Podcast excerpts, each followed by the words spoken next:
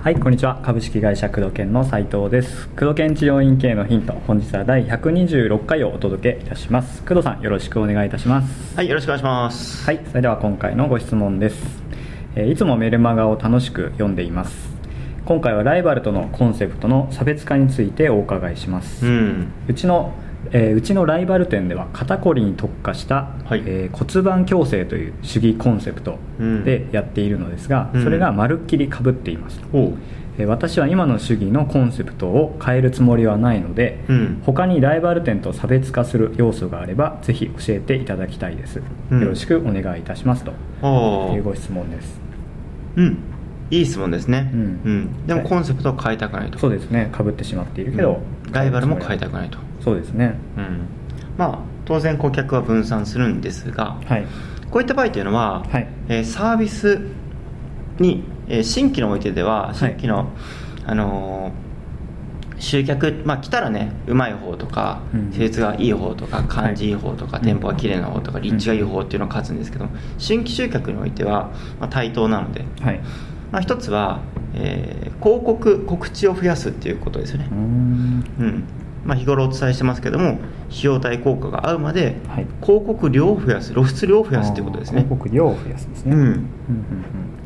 えーまあ、立地っていうのは変えれないと思うんうんでそうですねうん、うん広告量を増やすと同時にライバルがどういった集客を使ってるのかっていうのが大事で、うんうんうんライバルが自分と全く同じ広告媒体を使ってた場合あインターネットで PPC 広告っていうのを使っているんだったらば、はいライバルより目立つうん PPC 広告を使いライバルよりよりいいホームページを作ればいいだけで、うんコンセプトが一緒であれば、うんマーケティング力が強い方が勝つんですよまあそうですよね、うん当然のことになりますね要は露出量なわけですよね、うんライザップって流行ってるじゃないですあかあありますねあれってああいうなんか要は糖質制限して筋トレすれば痩せるって当たり前のことだってうん僕も結構トレーニング好きなんで、はいライザップの理論とかね、えーまあ、勉強というか、まあ、だい黙ってても分かるものなんで、うんなんかすごい大したことやってないわけです よで実は他のチジムとかでもやってるんですけども、うんでも2ヶ月間で痩せるって言ったらみんなライザップって今言うじゃないですか、うんうんうんなんでかっていうとライザップが告知力が強いからなんですようん同じコンセプトで同じように痩せるうんようなジムってたくさんあるんですよ、うんライブライザップは何がするかとか高い利益を出してその利益を広告につぎ込んでうんブランドを作り告知力で買って商品は変わらないんですよむしうろん大量に採用してたくさん人を裁かなきゃいけないから、うんうんうんそういった小規模で同じコンセプトでやっているところよりも質が悪いはずなんですよ、うん確かにそうですね、だけど、うん人に聞くとライザップっていうじゃないですか、うんでライザップすごく利益上げてるわけですよ、うんもう予約が止まらないらしいですよ、うんまさにこれは広告、マーケティングで勝ってるわけですね、うんでコンセプトとかぶったのであれば、うんマーケティング力で勝つしかないんですようね、うんん後ろの仕組みを整える、うんリピート率をしっかり上げるファン化を進めうる、んスタッフ教育のレベルを上げる自分の成長のレベルを上げるでそれで新規集客量を上げるそうするとライバルは1人来た時にその、えー患者さんお客さんが1年間に2万円しか、まあ、LTV ね、はい、まあライフタイムバリューですね、まあ、年間顧客価値、はい2万円しかなかったらうち自分の治療4万円出せるならばうん倍ですよね確かにうん、ということは、えーより広告費に多く出せるので、うんより広告に投下して、うんライバルがなんであそこ広告出してあんなに赤字になんないのと思われるぐらい広告を出しうて例えば、えー広告だけじゃなくて駅看板とか、うん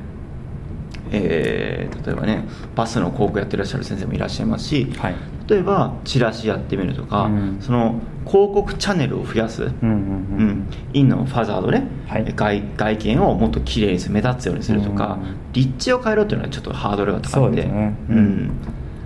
そういった部分に、えーそのコンセプトそのビジネスモデル的にうん勝つっていうことですね、うんそのスタッフレベルを上げて定着率を上げてリピート率、うんそして広告費に任してもう仕組み勝ちですよね、うんうん仕組みっていうのは表面的には見えないも見えのなないのですでね確かにライバルからするとあれなんで同じコンセプトなのに、うんあそこあんなに患者さんお客さんが入ってえなんでだろうなんでうちはそんな徐々に減ってきてるのにっていうような思わせるようにうん仕組み勝ちすることですね、同じコンセプトであれば単純に仕組みだけ勝てれば、えー問題は解決すると思うので、うんうん後ろの仕組みを見直す、えー集客の仕組みを見直すっていうことをやれば、うんまあ、そんなに問題なくうんうん勝てるんじゃないかなとはうんうんうん思いますけどねなるほどいうんそういったことなら何かある、やでも同じような感じですけどやっぱりうん本当に治療院っていっぱいありますけど、ん例えばホームページ一つ見ればもう大体わかるじゃないですか、うなんんかそうそうそうそうんこうまあクオリティじゃないですけど、うんどんな患者さんが来てるのかとかも今口コミとか見たらわかりますし、うんうんそうだねそういうところはやっぱりまず調べて、うんうん知ることから、そうですね、うんでもそれでも競った場合っていうのがあってマーケティング競った場合って、この対象を差別化するってことがあってうんなるほどコンセプトが差別化できないんだら対象ねはい例えばうちは女性に特化しますよと、うんうん女性の先生だから女性に特化しますよと言うと、はい、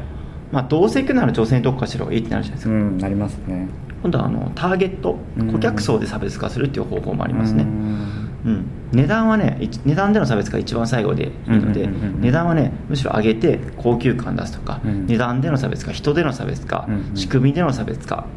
対象での差別化ねターゲットでの差別化って、うん差別化するものはコンセプト以外にもいっぱいあるので、うんぜひそういったところでライバルを上回っていただければ、ううんん思考を広く持っていただくと、うんうんうんかなり有利な戦いになる、うん差別化の積み重ねがもう経営の差になってきますからね、ううんんここを忘れないでいただきたいなと。うん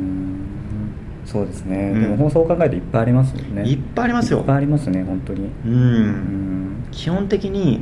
勝てない治療経営なんかないですから、いつもおっしゃいますよねどうやっても勝ちますから